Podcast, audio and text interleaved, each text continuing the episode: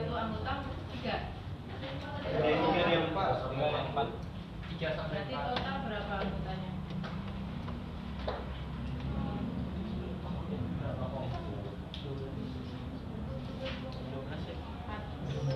Kalau eh, kelihatannya tidak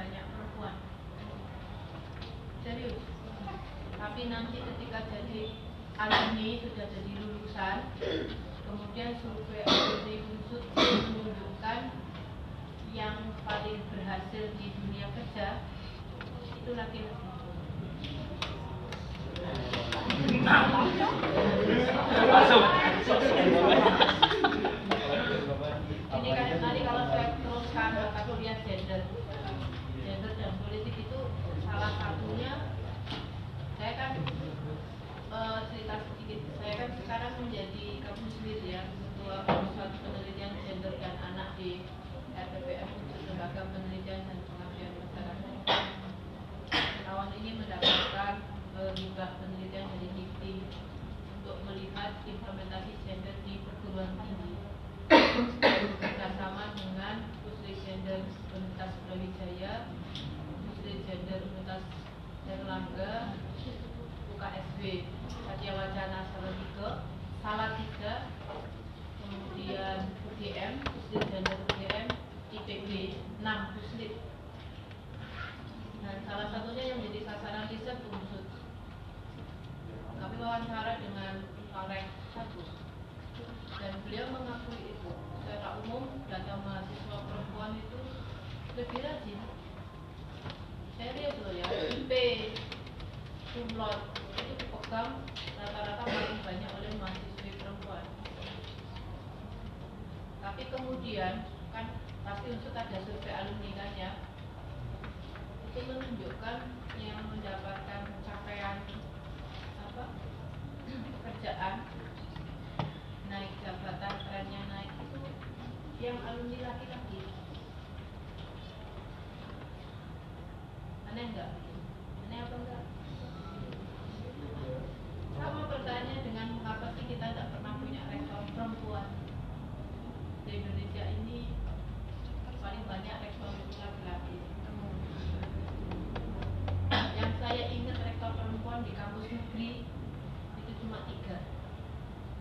Satu tugas rektornya perempuan. Unsrat Manado. Samratulangi sama UPN Negeri Jakarta yang baru. Udah. Lainnya udah nggak usah dipikir ya. Itu sekedar intermezzo saja. Karena kadang-kadang saya gerah.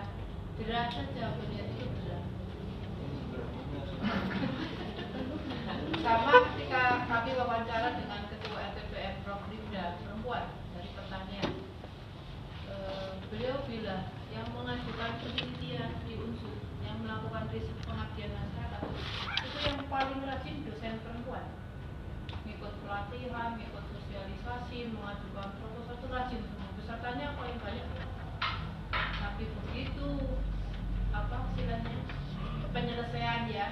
Jurnal, buku kayak begitu.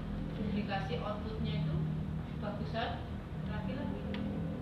Dan itu terbagi profesor yang perempuan itu hanya 8 yang laki-laki berapa?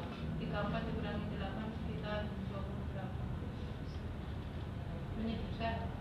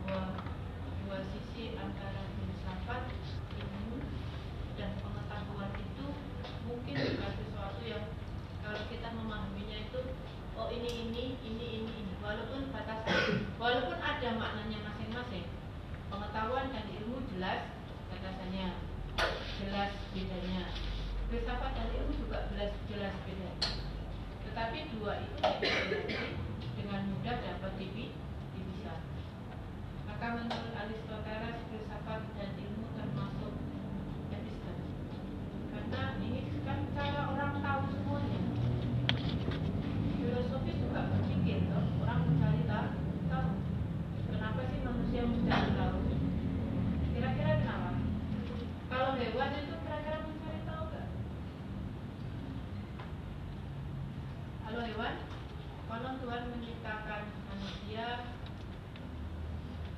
sebagai makhluk hidup yang paling mulia dengan kemampuan akal yang paling tinggi. Ya kan? Nah, dengan akal yang paling tinggi CC-nya kalau ilmu kedokteran itu kemudian manusia selalu karena apa? Mengapa sih semuanya harus dipikir? Ayo. Mengapa semuanya harus dipikir?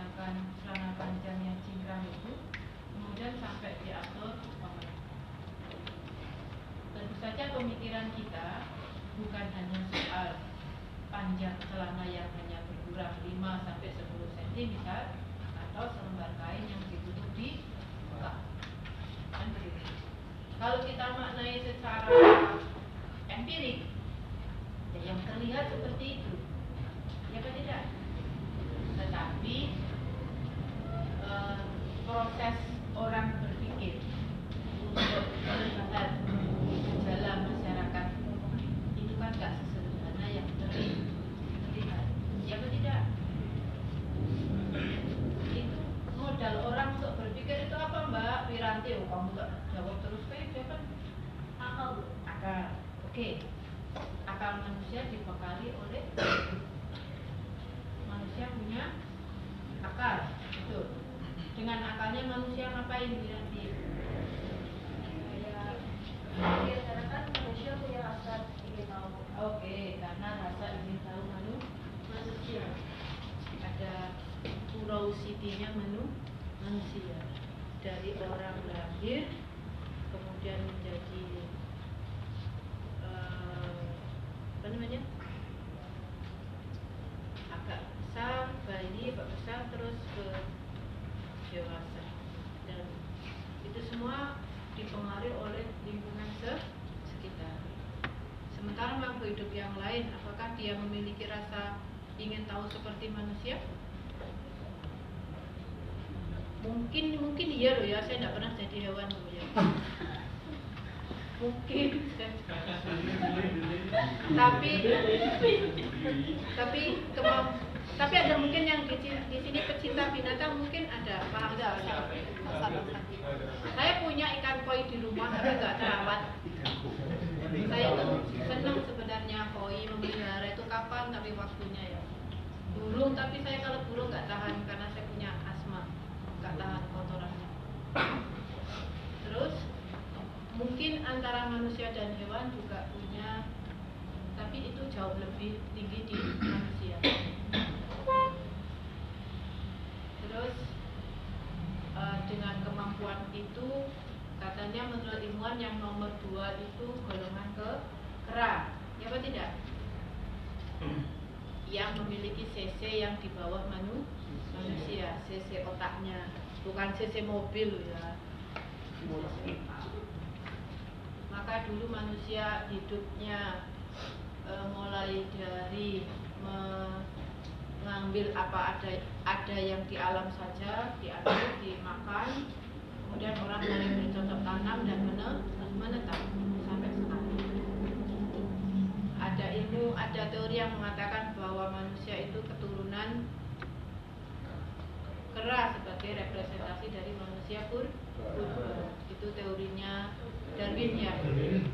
Karena ada evolusi pada masa yang lalu namanya evolusi kan perlahan. Tapi apakah itu teorinya benar? Ya itu salah satu teori ya. sehingga kalau dalam pertemuan pertemuan dan itu diyakini sebagai nenek moyang adalah Pithecanthropus erectus kan begitu toh Meganthropus Paleosaurus Homo wajakensis Homo soloensis Homo sapien itu nama nama apa namanya spesies ya nama marga nama genus manusia dalam uh, kumpulan makhluk hidup nama ilmiahnya itu dan sebagainya tapi intinya adalah dengan pikiran manusia orang kemudian menerjemahkan dirinya sendiri. Bahkan pernahkah kita berpikir asal bumi misalnya? Ya kan? Pernah mikir? Pikir takut pasti. Jauh di lubuk hatimu kamu pasti akan mengakui kebesaran Tuhan dengan keyakinan kita masing-masing. Bayangin e, misalnya teori yang cerita soal bumi terbuat dari dua e, pijar lampu ya eh lampu. Api bola api. Kan ada kan teori itu e, kemudian satunya meledak menjadi matahari satunya menjadi terus kemarin ada foto matahari yang berhasil dipotret oleh astronomi entah astronot. Entah dari sekian ribu berpikir soal itu kan pasti banyak hal yang membuat kita takut ya. Uh, alin misalnya. Ada toh makhluk hidup alin itu ada tidak? Alien. Jadi yang, yang namanya alin tersinggung. Siapa ini ngawur? Alien ya. Bacanya alin alien yang digambarnya kayak tengkorak kecil. Itu benarkah ada hidup di planet yang lain? Piring terbang sebagai armada mereka begitu. Saya nggak tahu. Apakah hanya sekedar ilustrasi dalam Star Wars ya? Mungkin. Tapi benar atau tidak saya kan jangan-jangan itu benar Konon ada satu potret di angkasa yang uh, memotret di kawasan awan itu. Kemudian ada satu keluarga yang nggak jelas lah ya gambarnya itu tapi seperti bentuk ada ayah ada ibu ada anak kecil-kecil gitu. Saya nggak tahu yang keluarga jin mungkin atau keluarga. Oke? okay? Dua-duanya filsafat dan ilmu berawal dari pengetahuan yang diperoleh dari pemikiran atau rasional manusia. Itu jelas ya. Jadi maka tadi saya bilang di awal antara filsafat ilmu dan pengetahuan ini tumpang tumpang titik walaupun e, penekanannya kita bisa bisa. Tetapi wong filsafat kan juga tentang pengetahuan kan hanya dia persoalannya belum dibuktikan.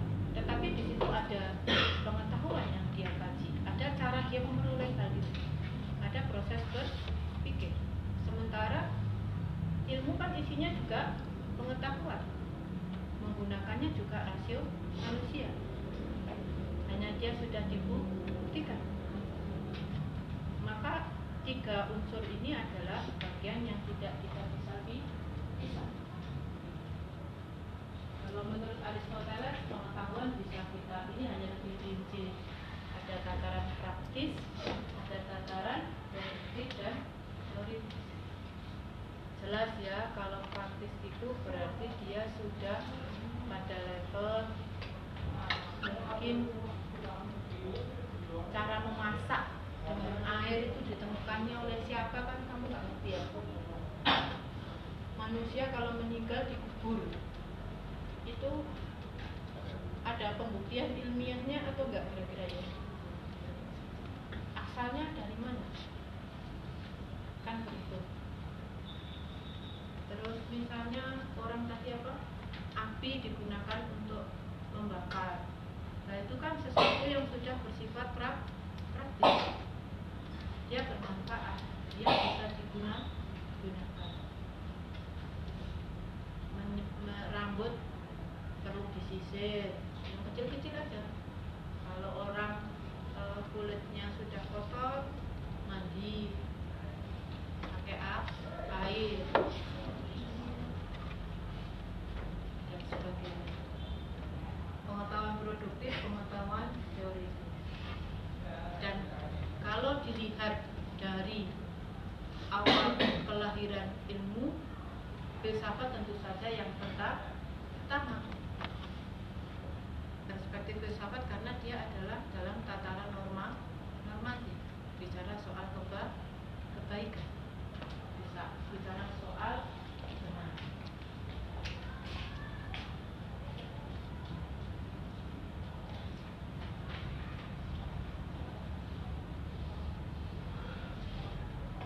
dalam ilmu alam kan ilmu sosial dan ilmu alam itu lebih tua mana ilmu alam sosial ilmu sosial ilmu alam lah katanya sudah belajar tentang apa kemarin materi yang keduamu? Materi yang ketigamu apa? Ilmu alam PS ilmu sosial kan? Berarti lebih tua mana? Iya kedua ilmu alam dan yang pertama itu adalah fisi- fisika. Fisika itu kan bukan hanya soal eh, menghitung masa kali kecepatan cahaya enggak soal itu kan. Tapi kan dia lahir dari proses yang filosofis juga begitu. Bagaimana bumi teratur kepada dalam po- porosnya. Bagaimana eh, matahari dalam satu hari itu eh, apa namanya membutuhkan waktu berapa? 24 24 jam tapi ada bagian bumi yang tidak mendapatkan matahari seperti Indo Indonesia dalam waktu kurun waktunya dalam satu ha- hari. Macam-macam. Itu semua proses yang misalnya kalau kenapa orang yang diam itu orang yang diam kemudian kena gerakan maka dia cenderung diam. Kalau dikenai gerak gerakan maka dia akan terpental. Misalnya kamu eh, naik motor kalau langsung digas kenceng gitu pasti agak mental ke belakang kan? Nah, itu kan gaya Newton. Itu kan juga ada eh, penjelasannya jadi bukan hanya sekedar soal hitung menghitung.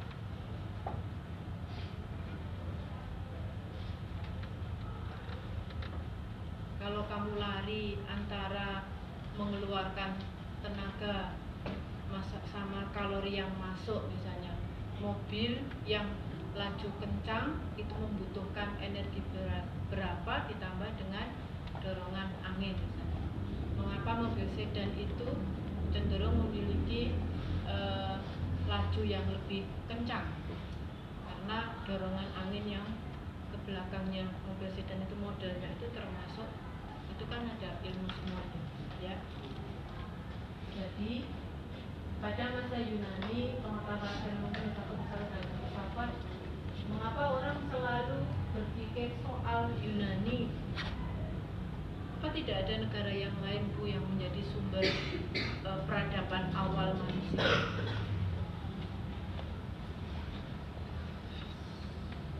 Buku-buku tentang pemikiran politik peradaban manusia memang semuanya berawal dari Yunani bahkan tokoh-tokoh Islam macam Imam Ghazali gitu itu juga dia muridnya Aristoteles ya Cina sebenarnya punya tokoh-tokoh khusus macam Confucius, Lao Tse atau Lao Tse, tapi uh, mungkin pengaruhnya tidak semasif Yunani, walaupun uh, di Cina juga lumayan. Dalam pemikiran Aristoteles poinnya ada di nomor tiga. Ya, kalau orang masih dalam tataran filosofis, dia berpikir secara spekula, spekulatif. Tahu artinya spekulatif? Nah, ada unsur juga dugaan, ada unsur kemungkin, kemungkinan bisa iya dan bisa tidak. Kemungkinannya bisa banyak ragam yang akan terjadi. Jadi itu. Perdebatan tentang bumi itu bulat. Kan sekarang ada penganut bumi datar mungkin kalian ada yang salah satu penganut bumi datar coba pergi ke pantai gitu. E, kalau kita lihat ke pinggiran pantai kenapa kapal itu dari jauh dia e, kelihatan benderanya dulu kan? Kemudian semakin sedikit semakin sedikit dia akan semakin kelihatan tingginya ya kan itu karena jauh tuh maka kecil. Tidak begitu masalahnya kamu perhatikan permukaan laut itu agak melengkung. Ya kamu perhatikan. Nah ketika dulu orang menduga-duga tentang bentuk bumi sampai sekarang juga masih ada yang menduga lagi tentang bumi itu datar tapi saya nggak tahu serius apa itu semua semua berpikir yang spekulatif tentang kebenar tentang kebenaran kalau misalnya orang menemukan pesawat gitu kira-kira pernah nggak berpikir bagaimana besi yang sebesar itu bisa terbang dipikir ngeri nanti kamu nggak naik pesawat. Kita orang kalau naik pesawat itu kan pasrah toh di dalam. Saya jadi ingat kemarin nonton apa itu namanya? Nasional geografi ya. Isinya eh, visualisasi penemuan tentang sebab jatuhnya Air Asia yang di Surabaya itu ingat apa enggak? 2000 berapa ya? 15-an ya? Dari penerbangan Surabaya ke Singapura yang jatuh di Pangkalan Bun ya. Nah, mungkin Kalimantan agak bawah itu laut jauh. Jadi melalui temuan itu divisualisasikan ternyata pesawat itu kalau dia normal misalnya dia ketinggiannya begini terus kemudian stabil begini sebelum jatuh Asia itu begini di film kan begitu naik nggak bayangin rasanya di dalam ya. pada ketinggian tertentu akhirnya. Nah pada saat dia kan kalau normal kan bisa begini ya ketinggian berapa bukit kaki. Naiknya nggak begini nggak tapi begini gambarnya pesawat Nah pada saat posisi begini itu masih berhubungan dengan bandara. Kontak operator bahwa pesawatmu sudah melampaui batas ketinggian sudah masih ada Jadi pada saat titik tertentu sudah tidak naik langsung.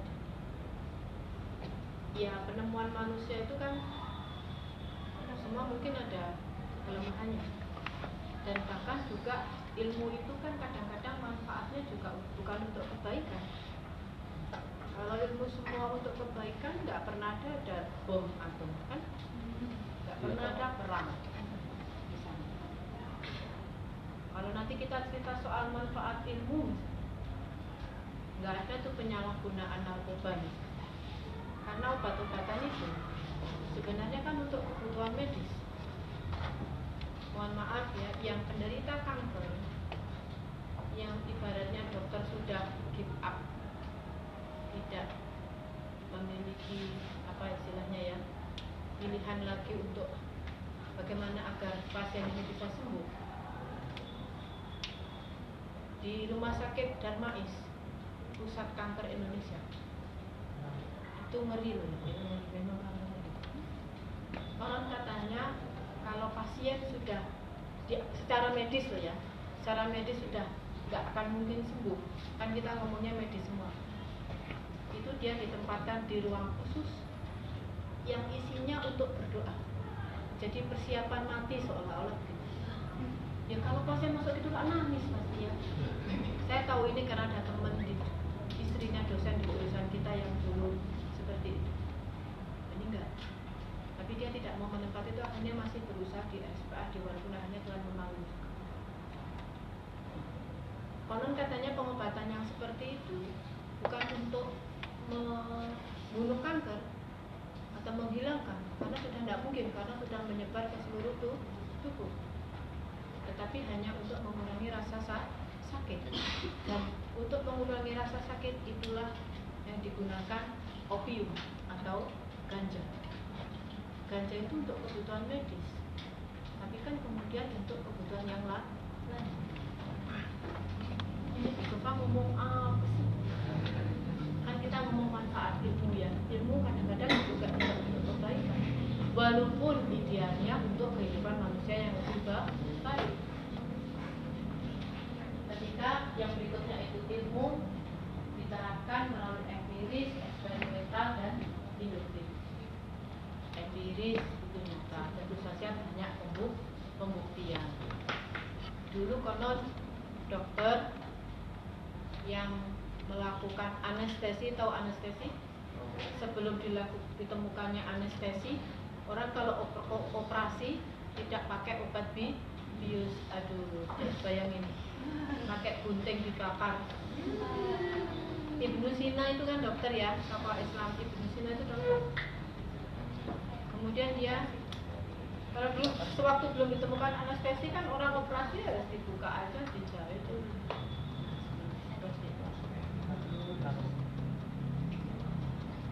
Ya semua ada. Dan untuk menjadi ahli anestesi itu orang harus spesialis loh ya. Betul bukan dokter umum khusus untuk anestesi saya ingat waktu saya operasi uh, di Kiret dulu ya mengandung yang pertama di rumah sakit Elizabeth. Di Elizabeth kan dokternya Katolik semuanya dokter yang uh, Katolik. Kalau eh, Katolik kan pasti kusuk begitu ya.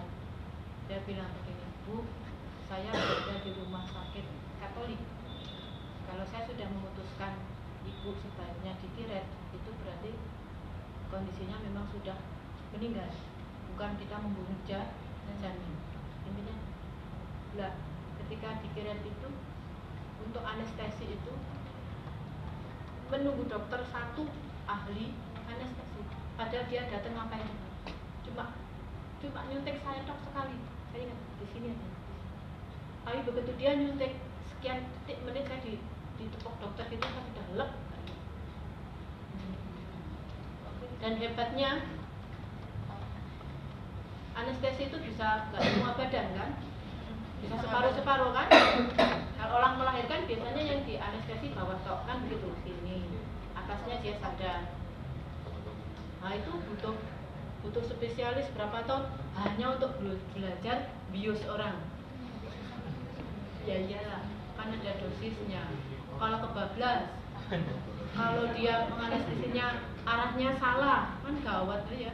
Kanan harusnya kanan kiri gitu. harusnya bawah atas. Harusnya batasannya sudah termasuk kan itu jerit-jerit ya padahal kalau orang saya ingat waktu itu di pakai pisau gini itu kayak dokter main penggaris.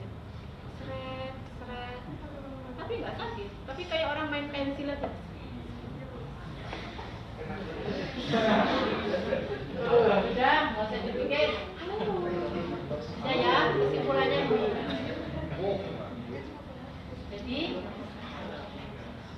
pada tataran empiris pada tataran eksperimental atau dibuktikan ya pada tataran empiris pada tataran eksperimental logika kasus itu berarti sudah menjadi ilmu pengetahuan itu lebih mengulur lagi belakang tapi ya tidak apa-apa untuk melengkapi kajian Jadi kalau misalnya kalian membaca buku dan makna filsafat itu banyak, nggak usah bingung. Ya memang banyak. Tinggal kalian paham dari sudut mana filsafat makna dari filsafat. Pitagoras itu melihat segala sesuatu yang ada di bumi ini adalah terukur. Berarti bila bilangan. Ya sah-sah saja. Kalian melihat fisik itu ya terdiri dari dekan kan begitu? Itu kan hitungan angka tabel dekan seterusnya. Melihat fisik ya ada bangunan. Fisik ini kampusnya paling lama bisa dibilang kampus paling jelek karena apa coba?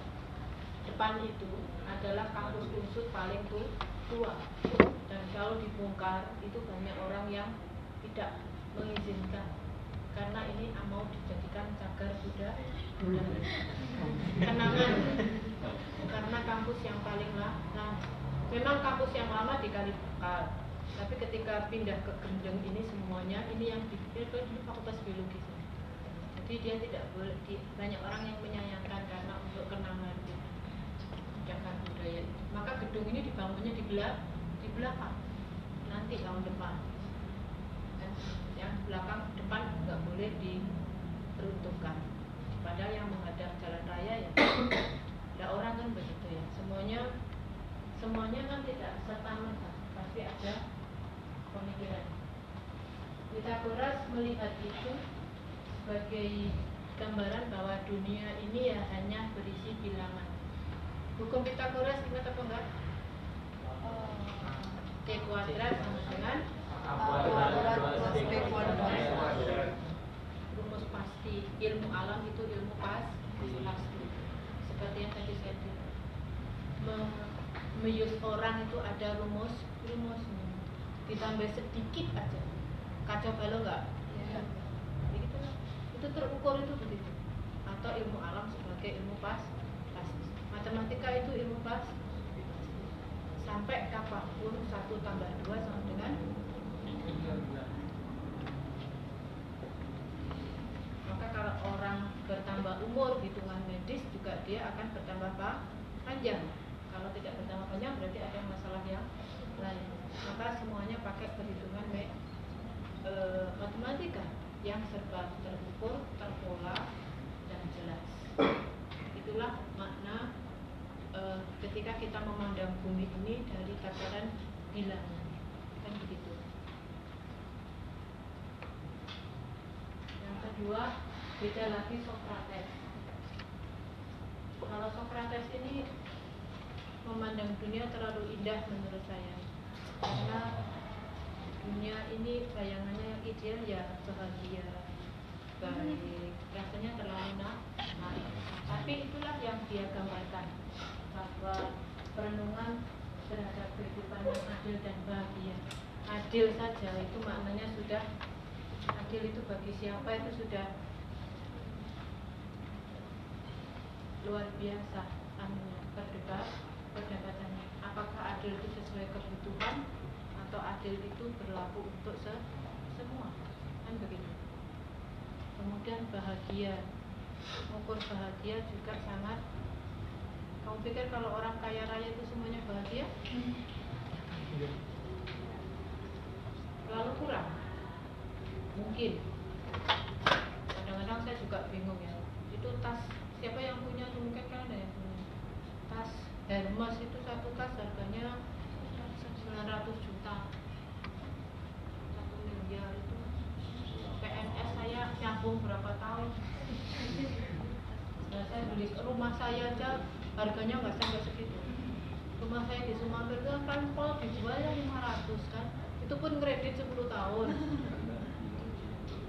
Lunas 2014 kan begitu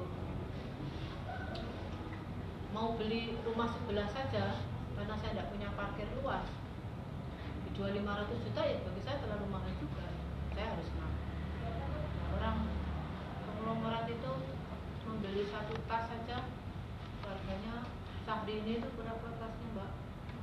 Satu tas 800 100 juta. Duitnya dari mana ya itu duit semua ya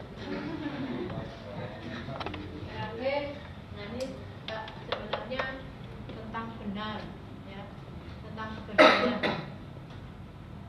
Pla- Plato dan Socrates kalau menurut saya itu sama-sama membuat gambaran dunia ini semuanya terlalu negeri di awan terlalu eh, sama. Gambaran dia, dia tentang baik bahagia benar. Ya mungkin memang sebaiknya seperti itu tapi secara praktis susah itu terus. Pernah mendengar cinta platonis? Tidak pernah? Mudah-mudahan enggak juga cinta platonis itu ya dianggap dari diambil kata dari Plato. Makna dia tentang cinta itu ya cinta platonis itu gini loh. Seneng kalau dia bahagia kita ikut bahagia. Nggak usah memiliki nggak apa-apa.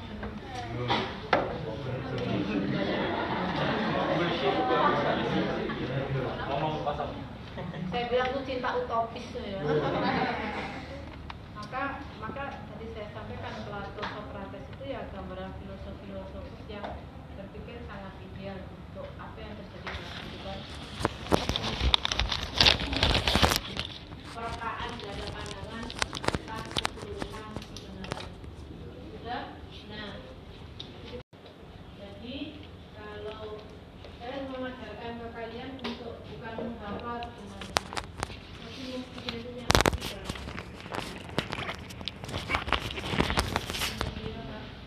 ya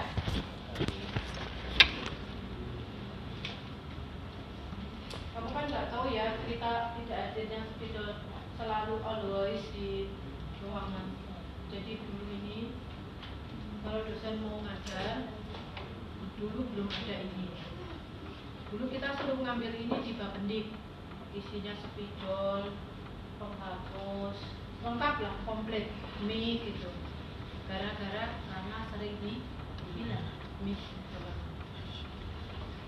udah berlangsung berapa bulan berapa minggu ribut terus apa yang terjadi banyak yang nggak kembalikan dosen bukan dibawa bukan sengaja lupa kayak gini habis ngajar bawa pulang ke rumah nggak balik ke sana. Yang ngajar berikutnya ribut. Begitu memang puncaknya ketika wadek satu dulu. Ngajar.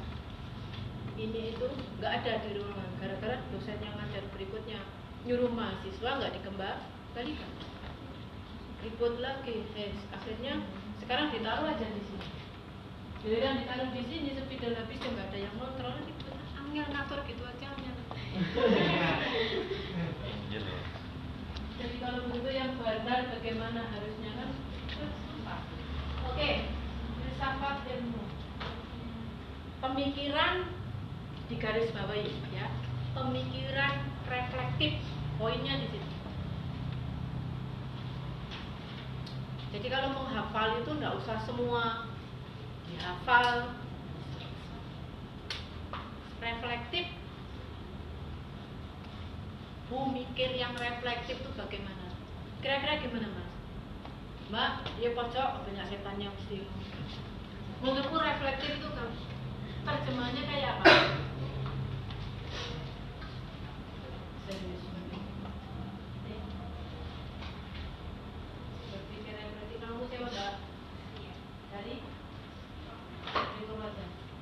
Sudah ngajak teman-temannya jalan yang keluar rumah kota sejak yang anak mana coba menurutmu pemikiran reflektif itu apa?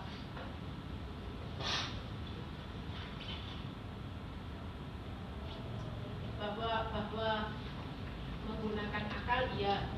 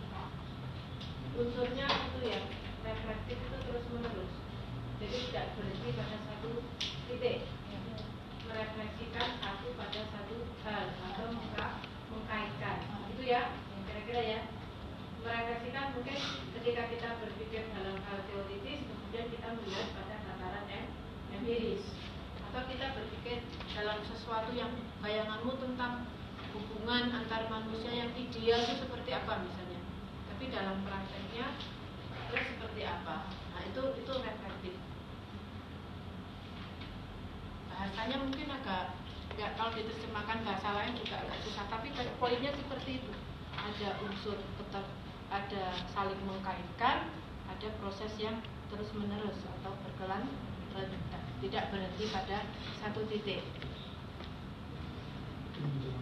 Hah? proses peninjauan.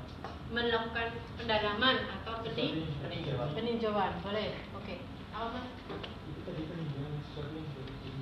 Oke, terhadap hal yang terjadi, Iya. kita melakukan peninjauan atau penda, pendalaman, dan itu tidak berhenti, tetapi ber, terus menerus mencari hu- hubungan atau berkesinam kesinambungan. Nah itu mungkin seperti itulah, ya.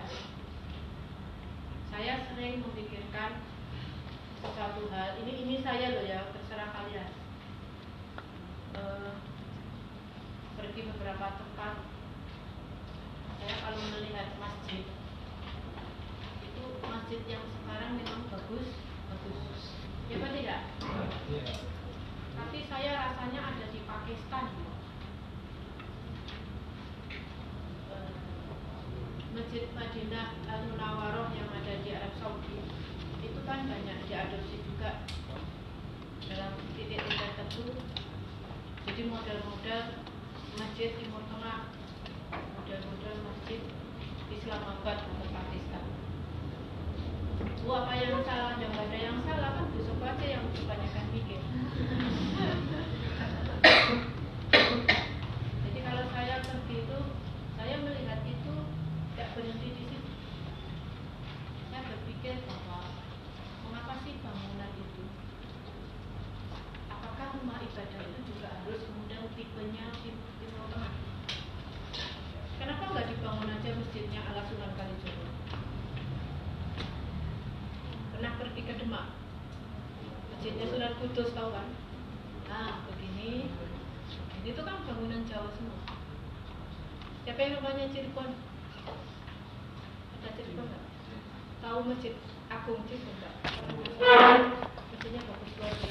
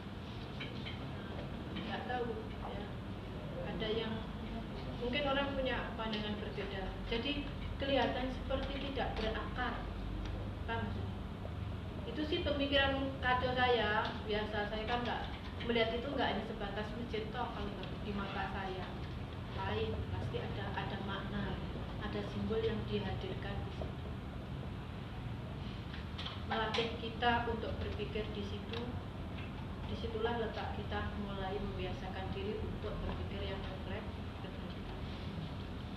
dan pada tataran yang lebih luas kalian bisa mengenalinya menjadi sebuah gejala di masyarakat. Ini gejala apa kan begitu ya ini gejala apa yang terjadi di masyarakat kita? Karena ilmu kita ilmu yang serba berkembang ilmu yang banyak menggunakan perspektif perspektif. Kalau tadi menganestesi orang itu rumusnya kan satu. Saya nggak tahu rumusnya tapi kan ya rumusnya kan begitu. Kalau dia mau satu orang tidak sadar separuh for- formulanya harus ini tambah ini. Kalau dia mau orang sadarnya tiga per empat misalnya ya formulasinya ini dan ini salah sedikit. Matahari juga dalam ilmu pasti kan orang kita bilang dari timur ke barat itu 24 jam itu ilmu pasti. Tapi ilmu kita memandang bangunan itu bukan hanya sebuah bang bangunan. Kalau ilmu pasti kekokohan bangunan itu rumusnya ada semen kedalamannya ya kan begitu kan? Kalau dia tidak kuat dia akan ambruk semennya dikorupsi. Jatuhnya tanah eh mana? Jalan raya Gubeng yang lumayan Surabaya dekat di Gubeng Kertajaya kalau nggak salah ya. Kan itu ambles jalannya. Sekian.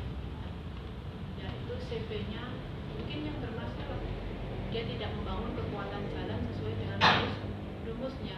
Mungkin aspalnya harus sekian dengan ketahanan dalam satu hari mobil yang lewat.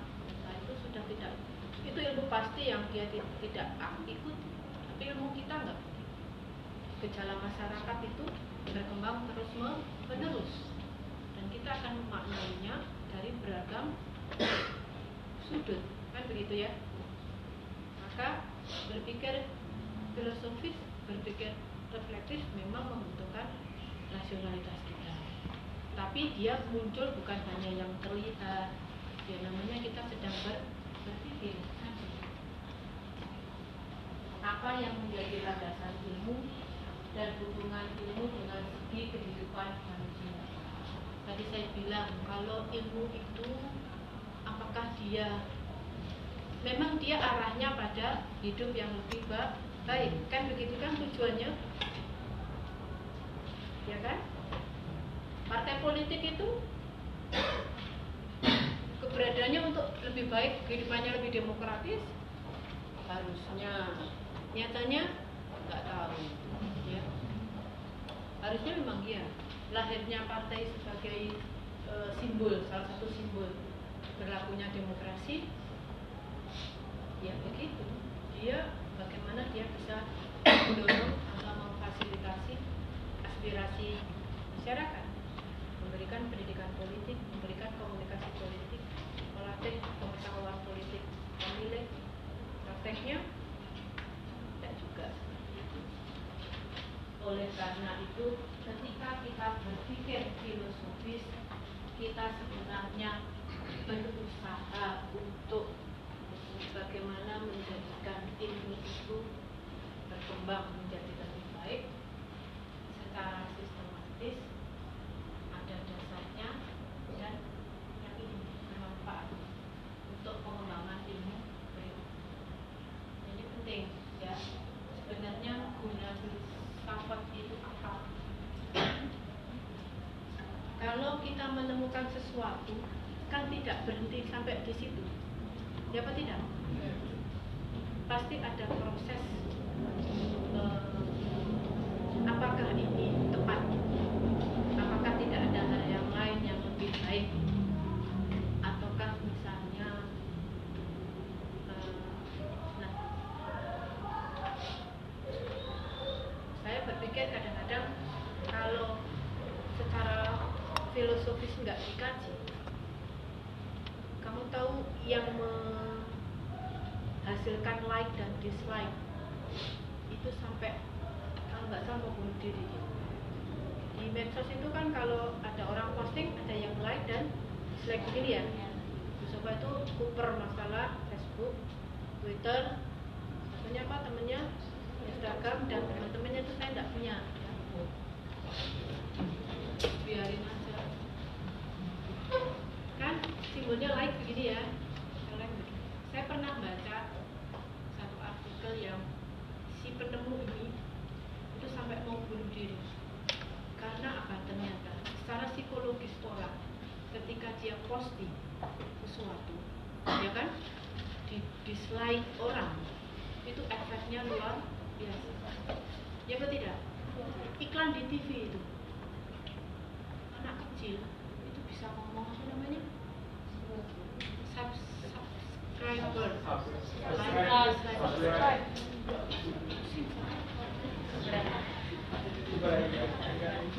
masalahnya saya tahu apa tak pikir sih ya jadi mungkin itu penemuan tentang hal itu bagaimana medsos itu hadir untuk kehidupan manusia itu tidak ada proses ya tidak pernah terbayangkan mungkin bagaimana efeknya konon ketika Albert Einstein habis menemukan IMC sama DE sama dengan MC kuadrat praktekkan untuk mengebom Hiroshima dan Nagasaki dia menangis karena itu temuan dia untuk menghasilkan bom atom kan dia hanya dipraktekkan tapi dia yang menemukan sama dengan yang saya bilang hanya simbol begini saja kan? Dislike begini ya.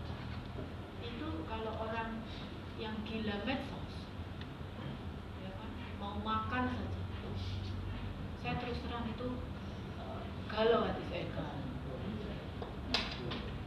Gerah. Mau makan. Saya sama sekali mau makan. Bagi saya makan tuh ya saya lapar pengen kadang-kadang kalau punya uang ya makan enak kalau nggak punya uang ya makan biasa gitu kadang-kadang pengen nyantai ya makan yang lebih mahal. Kenyang pulang kan begitu. Tetapi sebelah saya di rumah makan kan nggak begitu. Sampai kal- kalian nggak mau dingin deh mau makan aja nggak bisa. Punya begini begini dan saya itu kapan makan. Aku sama nggak suka foto? Suka. Saya juga kadang foto tapi kayaknya nggak sedih. Kalau saya mau selfie se Indonesia sudah sudah saya foto ya gaya tapi saya kapan kerjanya gitu ya ke Aceh ke Sumawe ke NTT Flores ke Jember misalnya ke Manado kan? Terus kemudian ke mana mana? Samarinda ke Palu ke Kendari. Kapan saya ke Lampung. Itu se Indonesia sudah saya sudah jadi seandainya itu semua terpikirkan mungkin arah perkembangan ilmu itu juga jauh lebih bermanfaat jauh lebih ber, berkembang. Begitu saja. Pasti tentu saja arahnya harusnya kan nggak hal-hal yang negatif.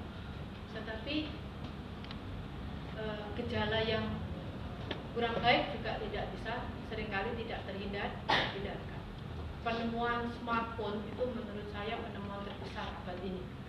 Ya apa tidak menghilangkan fungsi televisi menghilangkan fungsi radio menghilangkan fungsi, fungsi mesin fax. Ada sekarang mesin fax? Kirim berita? Oh, nggak ada. Pakai scan aja langsung satu menit nyampe kan terus apa lagi menghilangkan fungsi telepon jelas ya. Terus apa? Eh, studi studio TV itu apa? Nggak ada orang ngeprint apa? Nyetak foto sekarang? Nah, rekaman. Wartel banyak sus karena orang nggak pernah lagi nyetak foto ya kan begitu?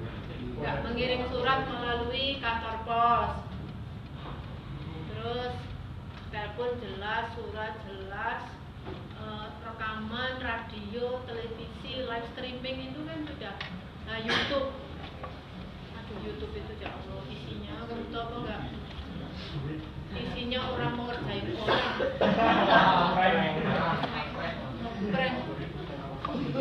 Tapi seneng ya seneng orang lihat itu. Apanya yang disukai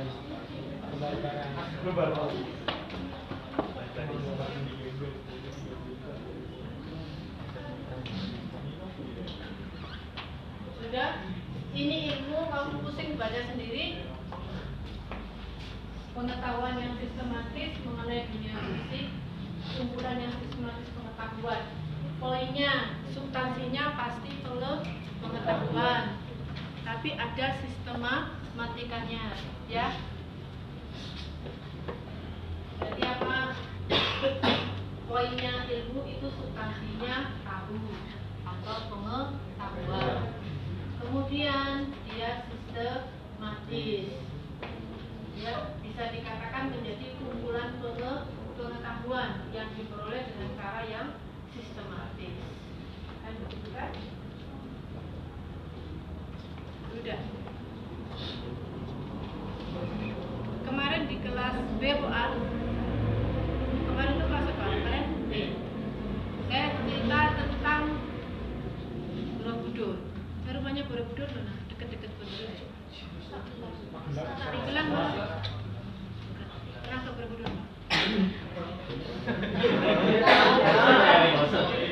Bosan? Lah saya itu kalau nggak salah ke Borobudur itu umur 2 SD Berarti tahun 80-an Sampai sekarang saya tuh pengen ke Borobudur Enggak berhasil Dan jadi-jadi Kayak apa sekarang Borobudur?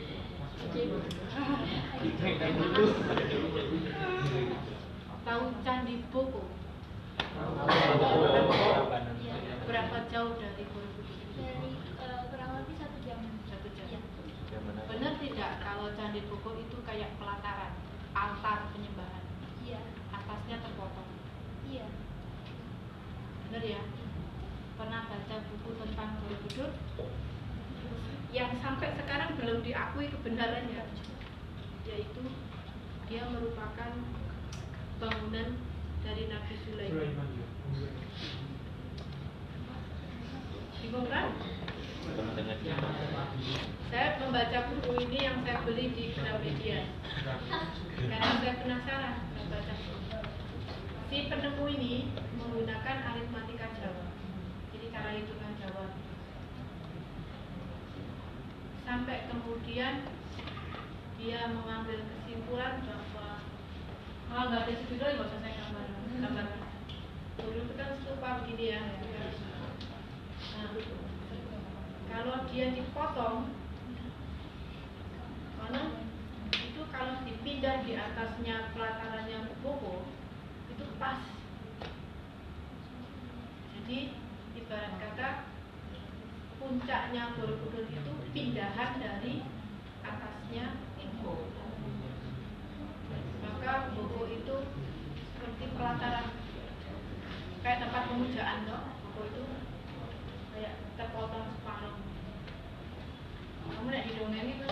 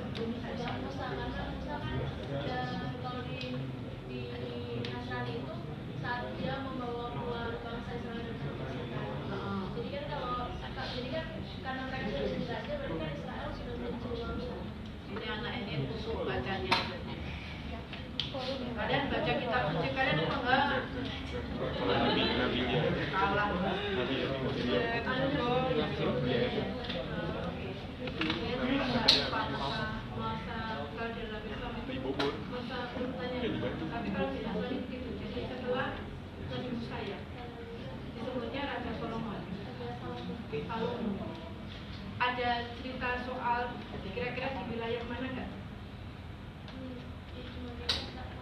Israel. Oke, saya pikir kalau di Islam dan Nasrani mungkin gambaran kita selama ini nggak akan mungkin Nabi Sulaiman itu di Sleman kan?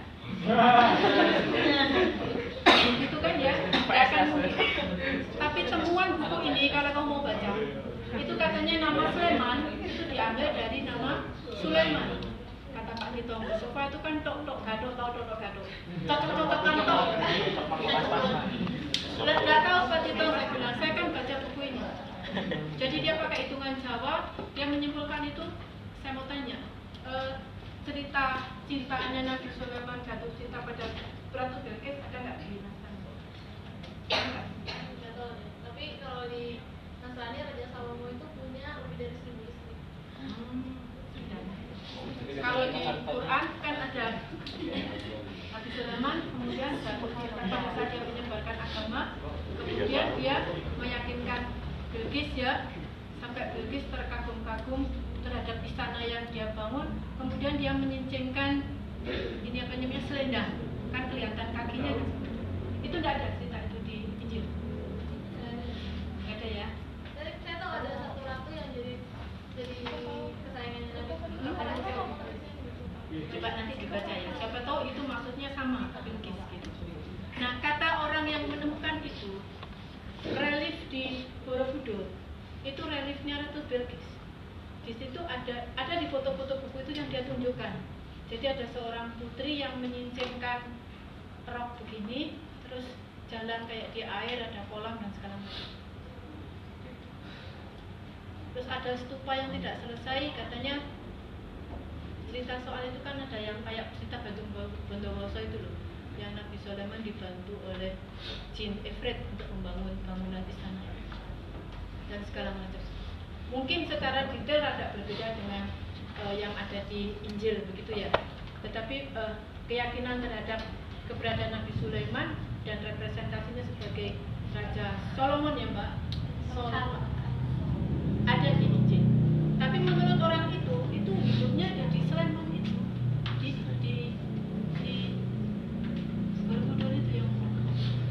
History of Java karangannya Raffles itu dia kan dulu mau Raffles itu orang pinter ya.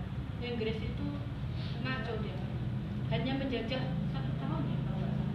Tapi dia menyuruh seluruh anak buahnya untuk menulis tentang History of Java dan buku itu sampai hari ini masih menjadi salah satu sumber utama tentang Jawa di samping Bapak Jawa.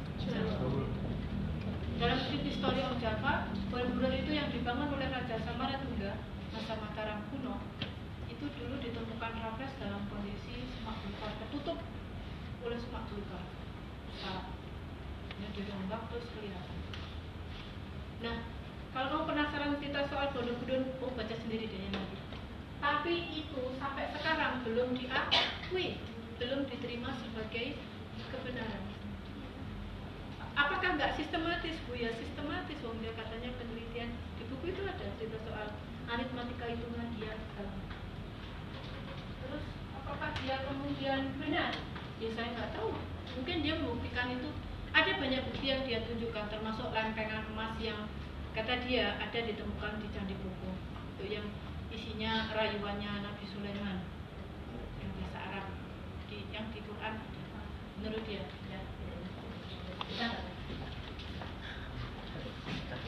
Oke. Oleh karena itu intinya pembahasannya apa? Kalau Gus ngomong ke mana-mana, ya tidak.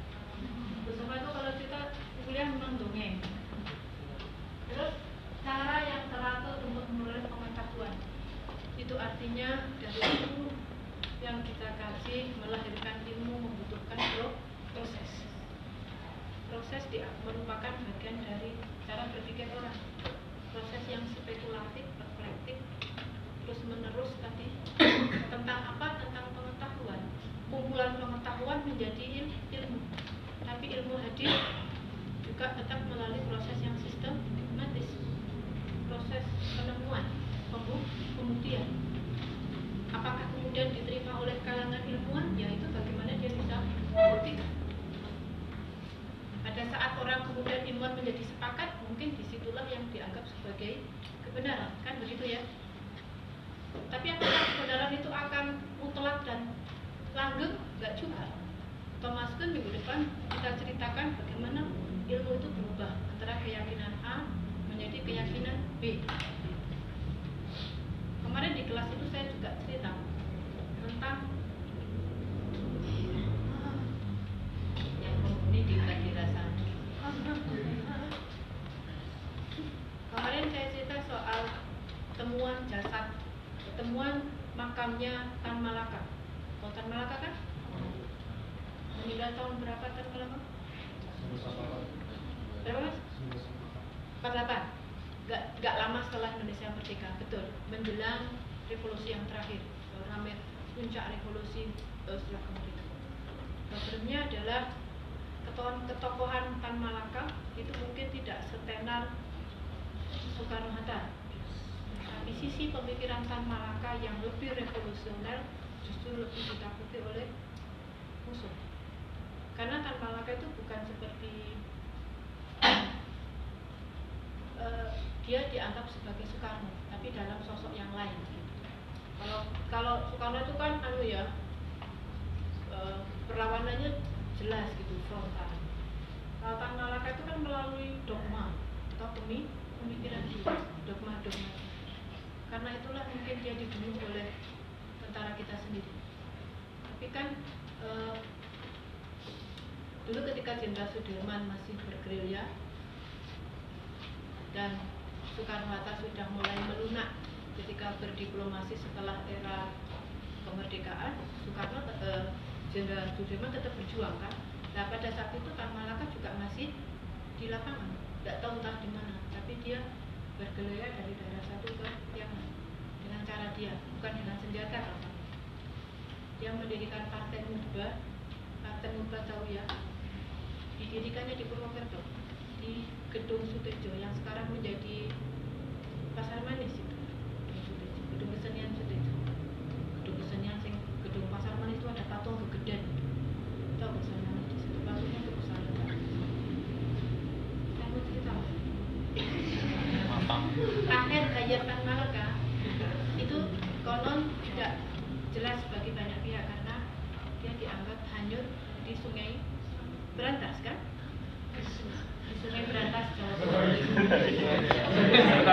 Ya nggak apa-apa, memang dia mendirikan partai kalian nggak salah bilang, "Uh, jangan-jangan di sungai Serai mungkin." Tapi meninggalnya Tan Malaka itu hanyut di sungai Berantas. Tetapi antropolog Belanda yang bernama Harry Musu dia menemukan melakukan penelitian selama 40 tahun dan meyakinkan publik bahwa Tan Malaka makamnya ada di Kediri. Betul dia meninggal di Kediri tapi tidak hanya di sungai. Di kecamatan Keras kalau nggak salah. Jadi setelah ditemukan dan itu karena saya yakin kalau an- antropolog itu penguasa ilmu ya. Jadi kalau lokalitas itu kan biasanya di situ orang bisa menjatuhkan, ya betul tidak? Aceh itu bisa takluk ketika antropolog Aceh masuk ke sana kan? Eh, sorry, antropolog Belanda yang mengetahui tata cara internal kehidupan masyarakat. Dan hari Kusu itu menemukan melalui interview penelitian dan segala macam setelah 40 tahun berkurang makam Tan Malaka ditemukan di Kediri. Pas saya membaca berita itu merinding ya. Jadi setelah ditemukan dan diyakini dan dia mempublikasikan itu dalam pidato ilmiah dia di Universitas Jember Jawa Timur. Kemudian pemerintah kota mana Bukit Tinggi itu? Kabupaten ya Padang Kabupaten lima kota namanya bukan lima sorry. Kabupaten 50 kota namanya. Bukan 50 kota A1 enggak. Memang namanya 50 kota Bukit Tinggi. Tan Malaka itu bangsawan datuk kan? Jadi bagi keluarga bangsawan kalau meninggal kan pertautan dinastinya harus jelas. Pemerintah kota kabupaten sana meminta Kediri untuk memindahkan makam Tan Malaka ke Kediri tapi sama Kediri tidak diizinkan. Diizinkan hanya dalam bentuk simbol simbolik. Jadi tadinya konon makam itu mungkin akan dibongkar kerangka dan segala macam dibawa ke Kediri tapi akhirnya enggak eh, saya tidak tahu alasan persinari mungkin juga kebanggaan bagi Kediri ya. Akhirnya win-win solusinya makam itu dibongkar ditutup ya pas saya lihat di berita sampai merinding bacanya terus semua orang nangis karena bagaimana seorang tokoh kemerdekaan itu seperti tidak dikenal orang sama sekali.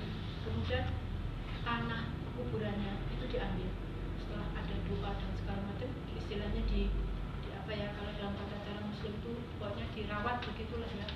Kemudian dibawa secara dibawa ke Bukit Tinggi sebagai bentuk penghormatan karena memang beliau juga bangsawan Nah, penelitian itu baru dari tahun itu baru tahun kalau tidak salah loh ya 2016-17 bayangkan seorang melakukan revolusi yang terlunta-lunta begitu yang dia memang dia akhir meninggalnya yang tragis karena dia dianggap terlibat dalam eh, perkembangan Partai Komunis Indonesia. Karena Tan Malaka karena pemikirannya yang sangat revolusioner dia adalah perwakilan komiteren e, komunis di Mosul. Tetapi dia seorang muslim. Jadi dia mengintegrasikan perjuangan komunis dalam konteks keberpihakan kepada orang kecil itu dalam perjuangan Islam global, pan Islamisme pada Makanya dia dipecat dari Partai Komiteren Komunis di Mosul. Dan seperti itulah ceritanya.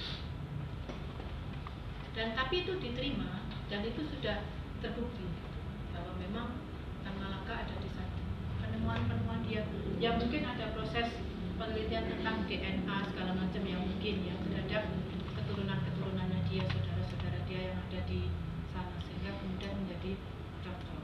Nah, ilmu dalam konteks ini kan bermanfaat entah dalam aspek ilmu alamnya atau ilmu sosial.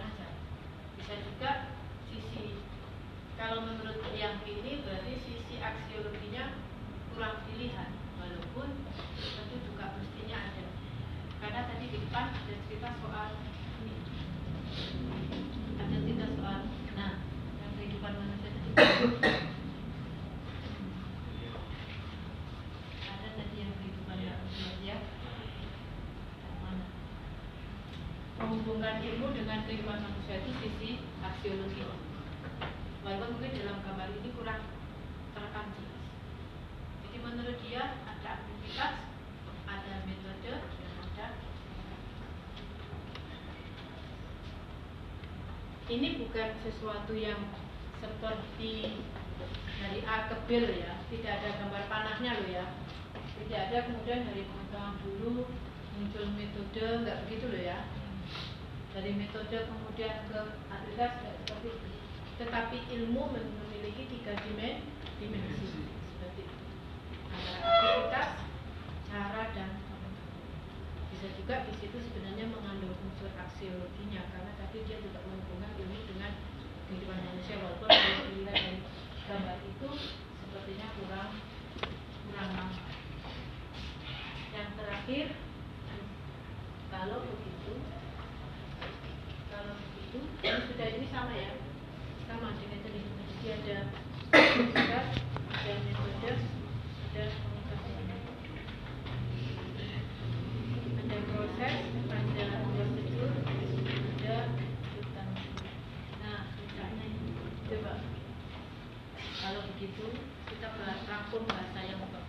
来，再，来 ayo.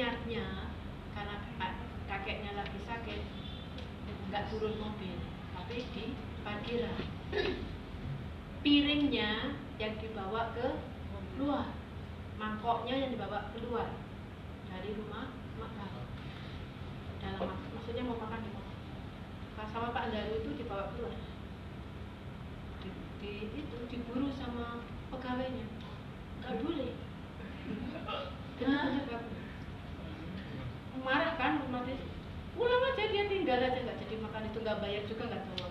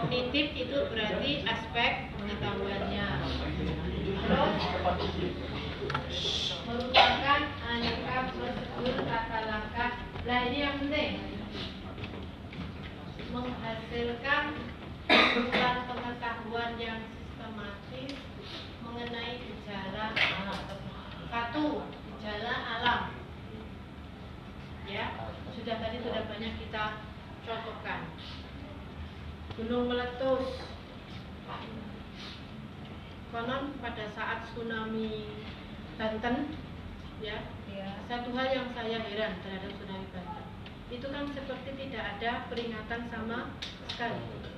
Dan sebelumnya itu anak Krakatau, Gunung Krakatau itu sudah diketahui meletus di tengah la- laut. Pertanyaan saya, harusnya orang kalau tahu ilmunya, ilmu apa namanya, biologi ya, itu mestinya bisa memperkirakan kalau ada anak gunung meletus di tengah laut itu berpotensi untuk patahan dalam laut apa namanya patahan lapisan tanah di bawah laut itu menjadikan gempa dan tsunami. Lah kok ya nggak ada peringatan? Kok ya malah dibuat apa itu festival nyanyi. Ya.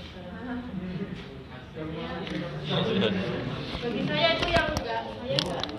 Seperti kita ya, gejala masyarakat itu kan bisa kita baca. Mau pemilu itu gejalanya jelas kan? Nah, kuburan, kuburan. Dan itu kata kusuk itu kan ilmu kalau kalau kita tahu ilmunya kan bisa membaca. Tapi kalau itu kok enggak. Ya. Jadi gejala alam, kejadian-kejadian yang di alam ya itu berarti dipotret dengan ilmu pasti. Kalau gejala masyarakat ya tadi itu kita kita potret apa yang terjadi di masyarakat kita sekarang. Masyarakat kita sekarang gejalanya apa misalnya? Gampang percaya berita bohong. Membuat berita bohong sebagai penghasilan. Iya kan? Memang iya kan? Jadi seberapa jauh dia bisa membuat berita bohong dan berapa jauh kemudian diterima sebagai hal yang benar itu dia mendapatkan eh, kayak untuk mencapai kebenaran, pemahaman dan berikutnya. Oke, ini ini poin ya.